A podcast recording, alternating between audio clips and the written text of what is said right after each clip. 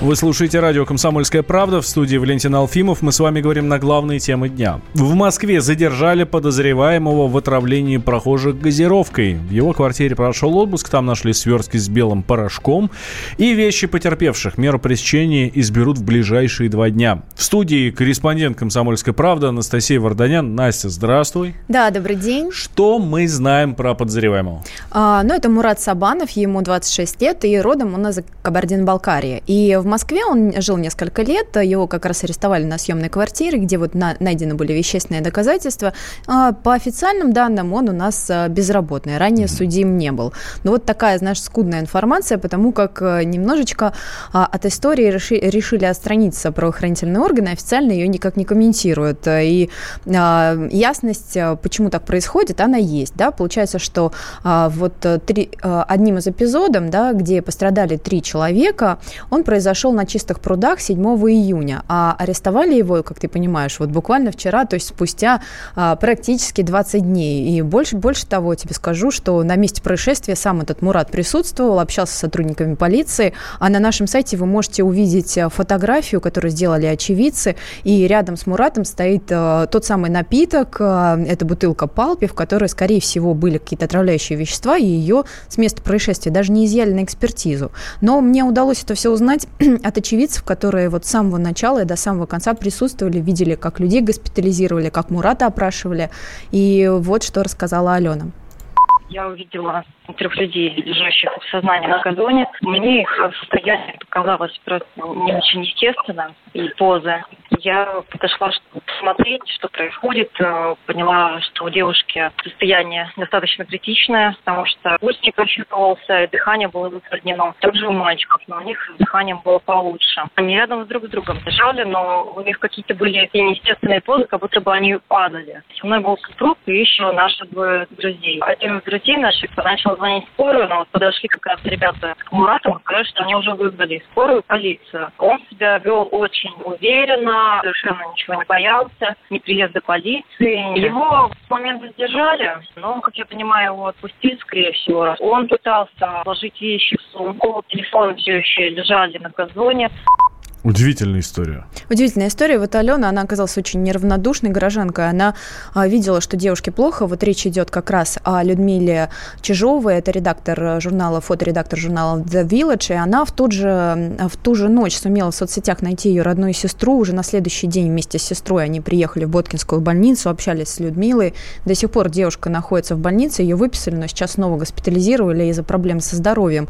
И вот сама Людмила уже а, неоднократно рассказывает о том, что она была вынуждена просто добиваться возбуждения вот этого уголовного дела. И вот как сама Алена рассказывает, они с мужем видели вот этот эпизод общения Мурата с сотрудниками полиции, и всем очевидцам а, показалось, что молодой человек был каким-то образом с ними знаком. То есть э, вел себя, вели они себя в беседе с ним просто вот максимально дружелюбно и очень подозрительно. А, какая цель была у этого Мурата? А, он грабил или... А, речь идет, безусловно, о грабежах. Пока непонятно количество эпизодов. Данные разнятся там от 17 до 4. То есть вроде бы, как он признает, всего 4, но их было гораздо больше, и личных вещей москвичей было больше. Но история довольно банальная. Он выходил ночью на улицу Москвы, искал людей, которые были в таком в подвыпившем состоянии, добивал их вот этими самыми напитками газированными, в которые различные вещества примешивал. Пока точно, опять же, не ясно что, но, скорее всего, речь идет о снотворном феназепам, который не должен никак продаваться без рецепта врачей. То есть просто не повезло ему, что он не успел уйти с места происшествия, конкретно вот в этой истории, про которую нам ты рассказывала, и вот Алена Багаева, да. Ну, сложно сказать, ему, видимо, не повезло не из-за того, что он не, не успел уйти, а из-за того, что попалась вот такая вот Людмила Чижова, которая оказалась человеком неравнодушным и добивается до сих пор справедливости, добилась просто возбуждения уголовного дела, хотя три человека были с, одного, э, с одной площадки вывезены врачами скорой помощи. По сути дела, вот э, бригада скорой должна была передать это в полицию, тем более полиция уже была на месте, и почему-то это не вызвало подозрений, очень странно сработали на самом деле. Ну что ж, будем следить. Э, Настя, передаем все в твои руки, рассказывай нам все, что происходит и что тебе удастся узнать. Анастасия Варданян, корреспондент «Комсомольской правды», была с нами в студии, а мы движемся дальше.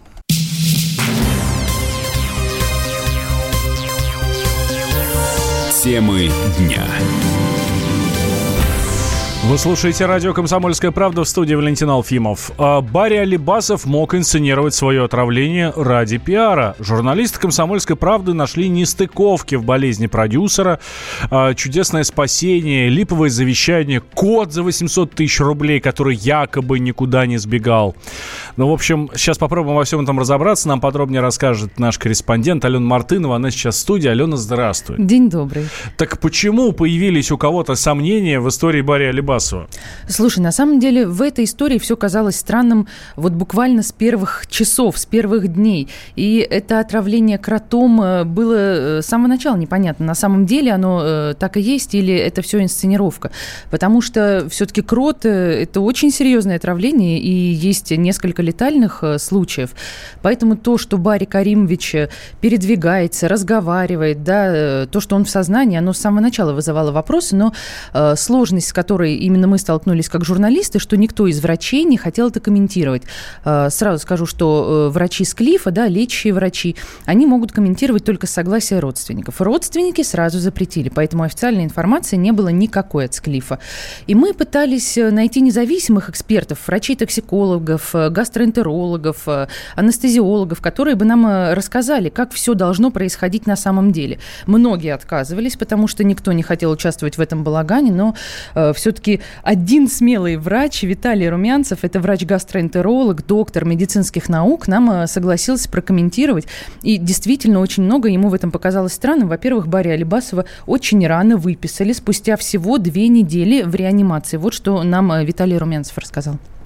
Если правильно поставлен диагноз об ожоге четвертой степени, это э, разрушение фактически ткани пищевода, полное. Значит, если даже человек выживает, то очень сомнительно. Пищевод должен быть удален, потому что там формируется рубцовая структура. На это требуется длительное время, чтобы этот процесс вообще прошел вот скажем, как он сейчас питает. При таком ожоге питание, там должна была быть э, стома. Он должен кормиться через трубочку в тонкую кишку, минуя желудок и пищевод. Вот у меня возникает сомнение, был ли там ожог четвертой степени.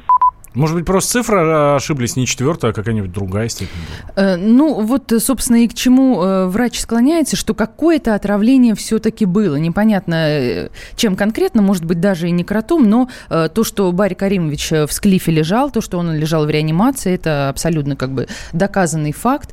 Но, скорее всего, все это было очень сильно преувеличено, потому что действительно он сейчас после выписки кушает самостоятельно, у него стоят горы детского питания, он даже не скрывает торговую марку, что, в общем-то, наводит на резонные мысли о рекламе, да, рассказывает, как он э, пол тарелки гречневой каши съел. Но э, вот врач нам говорит, что такого не бывает после э, отравления кротом. И, в общем-то, да, в достаточно хорошей форме тфу-тфу-тфу Барри Каримович сейчас находится.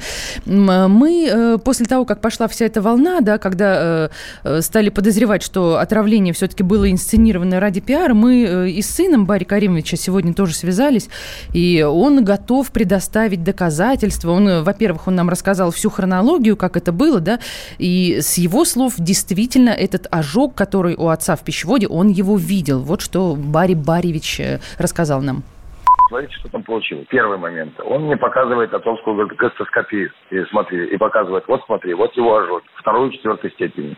Все комментарии я давал на основании того, что я вижу экран телефона, который мне показывает заведующий гастроскопией, и говорит, это, это желудок твоего папы. А там внутри действительно трэш. Чтобы было понимание, я даже сегодня утром захожу, э, зашел в классификатор, вижу, что в СМИ говорят, э, что за бред, при ожогах не живут. Захожу в классификатор ожогов, думаю, действительно, ну, может, мне, там, не знаю, заведующий отделение набрал смотрю ожоги, там, глубь кожного покрова, которые разъедают, после которых остается рубец. Вот, вот сейчас рубец на последней гастроскопии, а, вот это вот циркулярный ожог пищевода, который вот затягивается рубцом.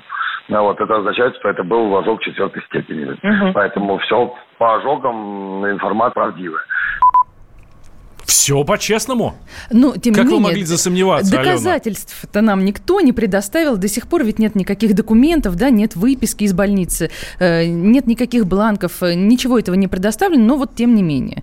Э, Барри Алибасов-младший сказал, что он прямо сегодня едет в Склиф, все документы берет, дает официальное разрешение врачам на общение с прессой, и сегодня все это должны обнародовать, чтобы у нас больше никаких вопросов не осталось. Ну, тогда мы следим за развитием событий. И, собственно, ждем. Барри Баревич, вы наш телефон знаете, мы вас с удовольствием ждем у нас в прямом эфире. Алена Мартынова, корреспондент комсомолки, была с нами. А продолжаем следить за судьбой Барри Каримовича. Как бы там ни было, мы все равно в любом случае желаем ему здоровья и благополучия. Радио «Комсомольская правда». Более сотни городов вещания – и многомиллионная аудитория. Челябинск 95 и 3 FM. Эм. Керчь 103 и 6 FM. Эм. Красноярск 107 и 1 FM. Эм. Москва 97 и 2 FM. Слушаем всей страной.